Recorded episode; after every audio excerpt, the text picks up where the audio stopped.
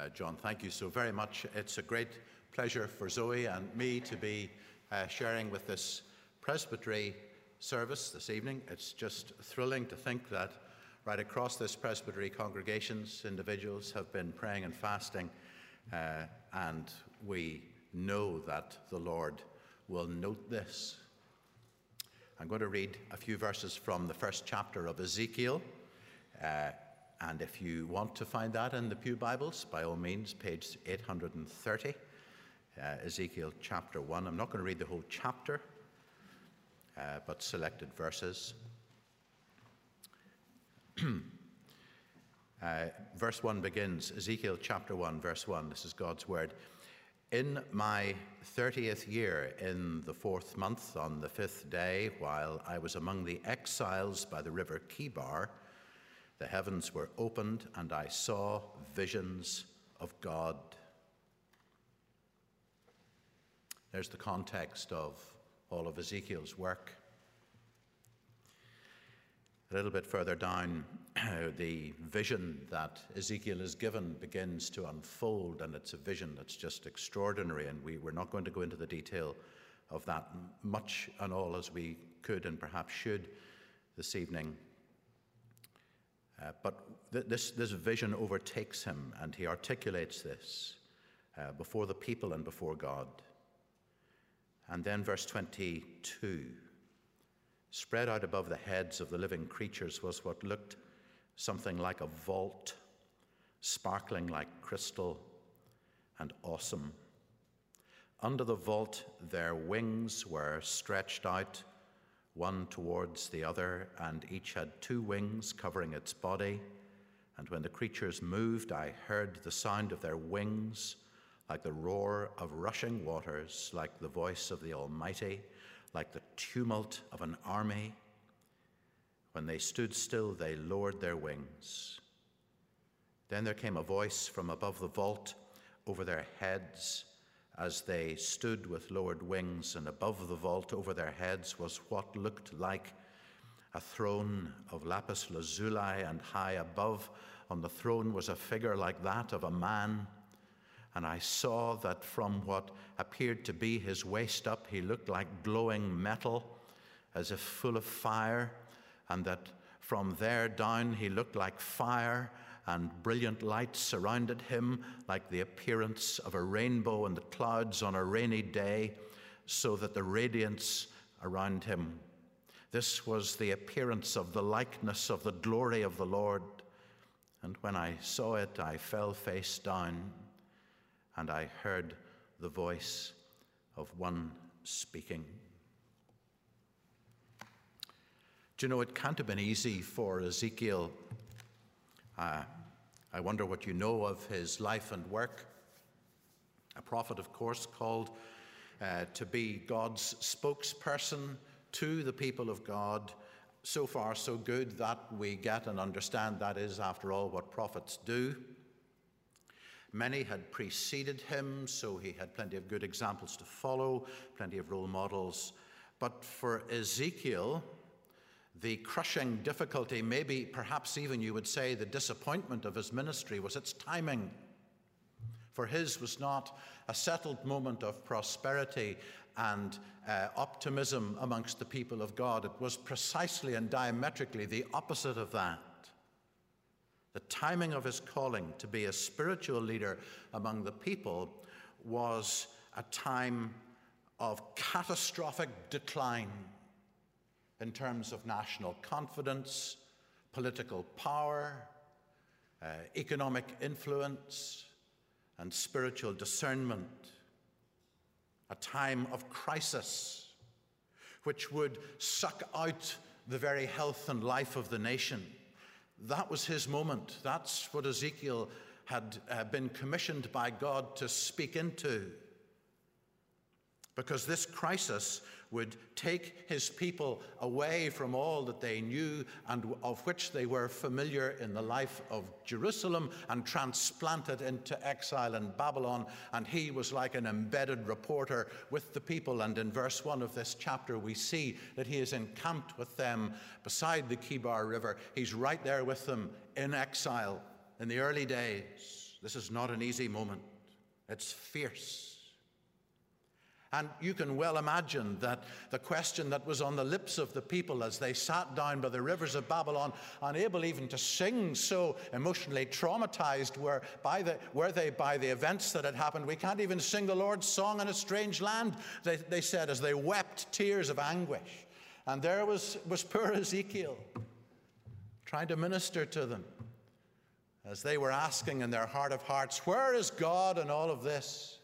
Do you know? Where is he? Have we been deserted completely? That's a great question to ask. Where is God in this moment? said the people. What was Ezekiel to say? well, the answer is from chapter 1 of this prophecy that he was given a vision. And the vision, of course, is completely bizarre.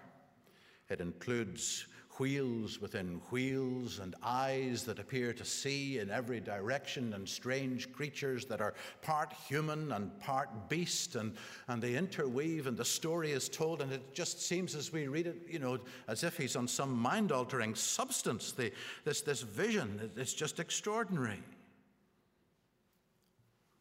But at the heart of this vision that Ezekiel is given at this moment of crisis, in this darkest of all times, is the most extraordinary revelation of comfort in a time of distress. In chapter 1, verse 25, as we've read, after these amazing descriptions of the vision with all its elements, Ezekiel's tone of voice changes. Then there came a voice from above the vault. Above the vault was what looked like a throne, he said. And high above on the throne was a figure that looked like a man.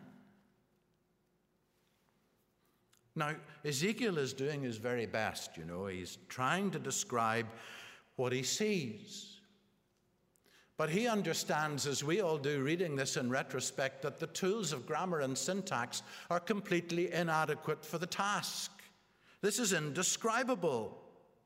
This thing that I saw, what can I tell you about it? It looked like a throne. Now, that's as much as I can tell you. I can't tell you that it was a throne, that would be ridiculous. It looked like a throne. That's as much as I can manage. That's the best that I can do. That's the limit of my imagination, as well as the limit of my consciousness, and certainly the limit of my vocabulary. That's as much as I can handle in describing what I saw. Because I had a sense that God was revealing Himself. And oh, when I'm placed in such a moment as that, I simply run out of words. So that it, it, it looked, it looked like a throne. But that was only the beginning because I didn't just see that. Because then, by the rivers of Babylon, with the weeping people around me, mute in their inability to praise the Lord in song, what did I see? All I can tell you is what I think I saw. I, I saw a figure and, and, I know that God was speaking and that God was revealing himself to me. And what did I, what did I see? Well, I saw a figure and it looked, it looked like a man.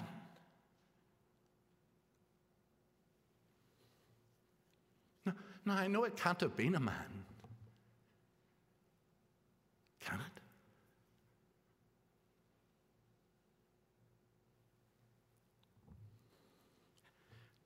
The idea is just overwhelming, absurd that Jehovah could be seen and, and envisioned in such a way as this. Well, what I saw is what I saw. And believe it or not, as God revealed Himself, what I saw was a man. Verse 28 this was the appearance of the likeness of the glory of the Lord. And when I saw it, I fell face down and I heard the voice of one speaking. See, where is God in the midst of this? Well, it's a great question, and the answer is that He's here, you see. And He's here with us. We now know Him to be Emmanuel, God with us on the journey. Elsewhere, scripture writers will have hinted at this, you know. It's, as if we walk, we walk on a journey, and suddenly the, journey, the journey takes us down into a valley, and it's an, it's an awful place. It's dark. It's like the, the shadow of death. But what do we find along that journey? We're not alone. We're accompanied, rod and staff at the ready. You see, accompanied on the journey. And this is a good word for us at such a time as this because the road may become darker and the valley may become deeper before this is over. It's a good thing that you have been doing today to be praying and fasting. So, what is prayer and why do we do it? Think of prayer as arriving in a room where you join in a conversation which is already happening. Father, Son, and Spirit are there, and they are in a constant communion, a conversation with each other.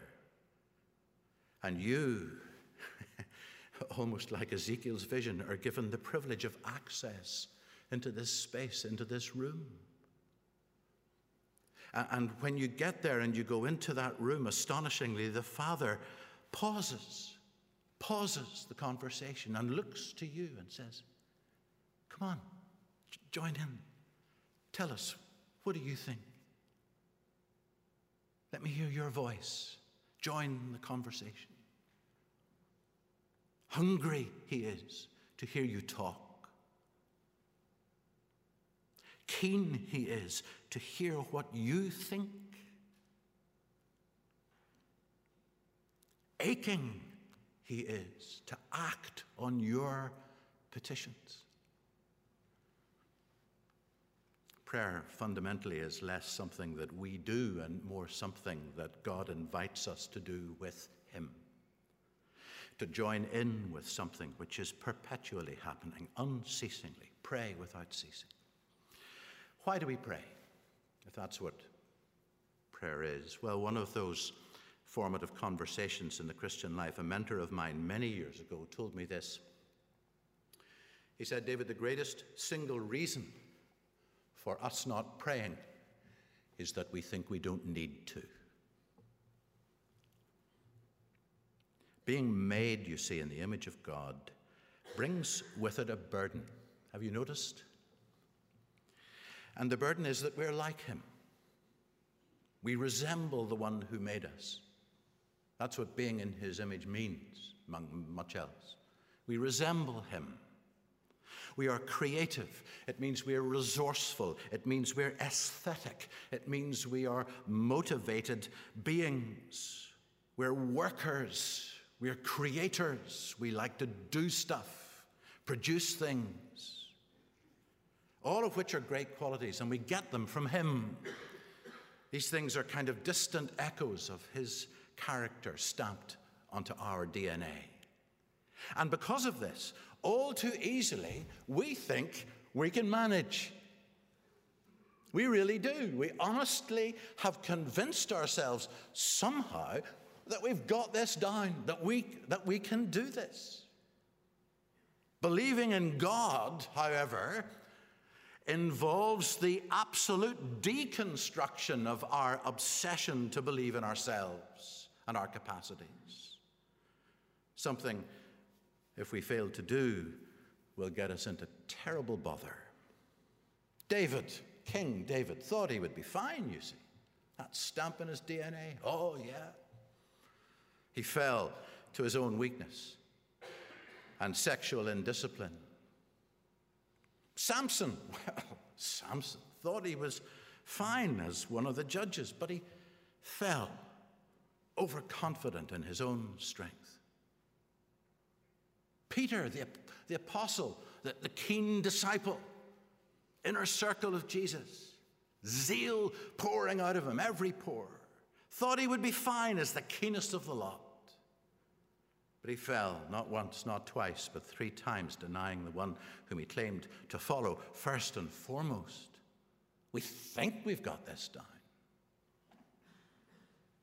These stories simply illustrate that at the root of the human condition is helplessness.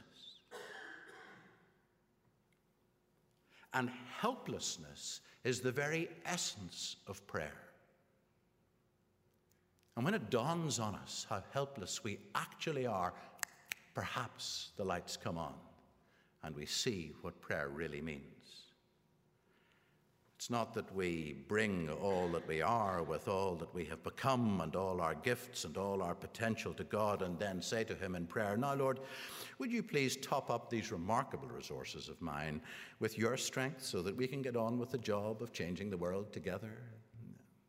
No. It is that we come to God in our pitiable state of dependence and helplessness and throw ourselves upon His mercy. Helplessness is the very essence of prayer. Well, you've been praying and you've been fasting. So, what is fasting and why do we do that? Well, fasting is the setting aside of normal things for a time, things upon which we might normally depend or have become routine to the normal warp and weft of our lives. Fasting, therefore, reboots or helps us to reboot our priorities. Fasting can be for food, yes, but it can also be for work. It can be for our digital devices and the internet. Praise God for that. It can be for the car, it can be for normal family life, it can be all sorts of things that we can set aside for a season, for a time, and reboot, recalibrate our priorities. It topples idols. That's what fasting does. It places the ordinary components of our everyday existence in their proper order. God first, everything else to follow. And when we fast, we are saying to God and to ourselves that we're serious about doing business with Him, about getting this right. So don't waste this moment of fasting, perhaps you have been embarking upon in the course of the last 24 hours. Use what you have learned from it to make some changes, make it stick. So we come to the reasons, and with this I'm going to draw the threads together and conclude. We come to the reasons for us setting this time aside today to pray and to fast as a helpless people wanting to be serious with God. You see, it's not only the pandemic, is it? Oh, been a lot of talk about the pandemic. There are times when I think we talk about nothing else. And undoubtedly, the pandemic has given us pause, but it is not the only thing. when we consider some of the major shifts in our social, even our political life in recent years and the resulting challenges that they have brought, to what we have considered normative in the past. It's almost as if we're in Jerusalem heading towards Babylon. So radical are the changes. And could it be that we find ourselves encamped by the Chebar River, unable to praise God, unable even to sing? So overwhelmed do we become with the changes and our lack of ability to comprehend what they mean? Small wonder that people of faith might feel beleaguered and even defensive in light of, of some of the things that have happened, even in the last two years or three years. The Brexit debate, I'm not about to preach a political sermon, merely observing some political realities. The Brexit debate, what did it do? Well, it opened up all sorts of discussions for us about national identity, things that we thought we understood about our place as global citizens under God and His sovereign purposes being worked out in the world. Opened up all of that for us to think about again. Locally, its outworking remains deeply contested. Dare I mention Northern Ireland Protocol? Probably not. The populism of the Trump administration has left a scar right across a number of civilizations, including our own. In the United States, it appeared to drive people to the extremes of the political spectrum, and they've never recovered. The wounds are still there. It's divided the nation, if not the world, and it remains divided today. The evidence for it is all around us. Not least, we can see it on the borders of Belarus, Russia, and Ukraine being worked out before our very eyes, long after he and his administration came and went. The changes to social policy on some of the major ethical and moral issues of the day have come much faster than most people predicted. It's all I'm ever asked about by journalists. Marriage, abortion, and soon end of life care will all be under the spotlight with the prospect of proposals to permit assisted suicide certainly coming soon enough. The pace of change on social policy is so rapid. Debates surrounding the continuing role of the churches in education could result in changes much more profound, uh, perhaps, than almost anything else we face, certainly in terms of their long term implications if the current independent review produces the outcomes that we think it might, and if other bills that are currently being processed through the Assembly actually become law. The fragility of governments in London and in Belfast and in Dublin mean that leadership transition is coming. The way that we organise our lives will all be affected by these things, and it's difficult to plan when we reach the end, the, sort of the end of the shelf life of a parliament. You know, it's very difficult to plan anything because everything becomes uncertain. Commitments that appear to be made become highly provisional, and vote-winning pragmatism outstrips principles with ease. These are unsettling times.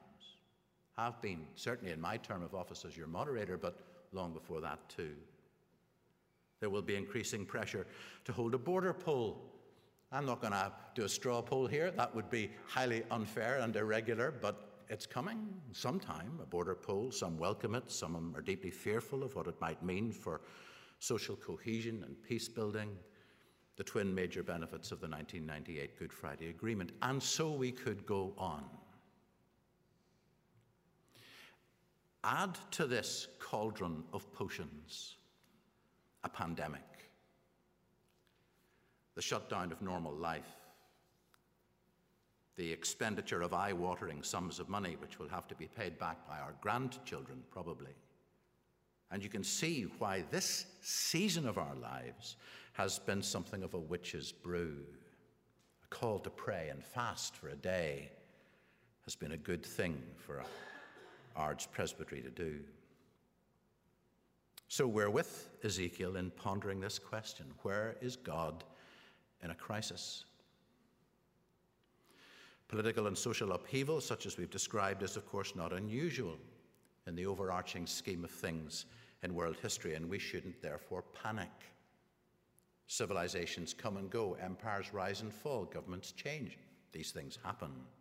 Nothing is fixed, and none of us have the right to assume that they should be. So I want to close in this way with the testimony of some dear friends of mine who have been there ahead of us. A number among my friends, some who lived through the Soviet era in what was then the USSR, and who therefore understand what it means to be voiceless, declared illegal,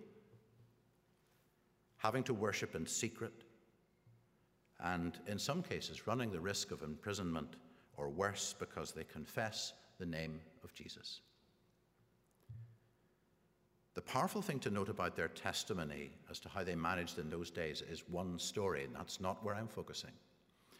The powerful thing to note about their testimony today is how often they voice their concern today that the church, having been freed from the clutches of atheistic communism as it was in the 1990s, has become soft and flabby and indifferent and careless. Now, they, of course, are not seeking persecution. Far from it. They understand what that means and they do not wish to return there. But they warn us that we are so easily distracted from the main task of disciples of Jesus Christ, and that God will stop at nothing. God will stop at nothing to get our attention and draw us back. We need ears to hear and eyes to see. So may it be as we pray and fast and seek his face that he may graciously reveal himself to us as he did to the prophet Ezekiel, as the man Christ Jesus, and that he may humble us and draw us to himself with the reassurance that, helpless though we are, we are not alone, and that he walks with us every step of the way. Let me pray for a moment, and as I do that, David Johnson is going to come up and lead us into the second section of corporate prayer around confession. Lord, thank you for your word. We pray that you would continue to speak with us, do business with us. And as we move into a time of prayer, of confessing, and of thanksgiving, and of supplication, may you be so evidently present, present with us that we are led into your presence with great joy and sent out in your name. For the glory of Jesus, in whose name we pray. Amen.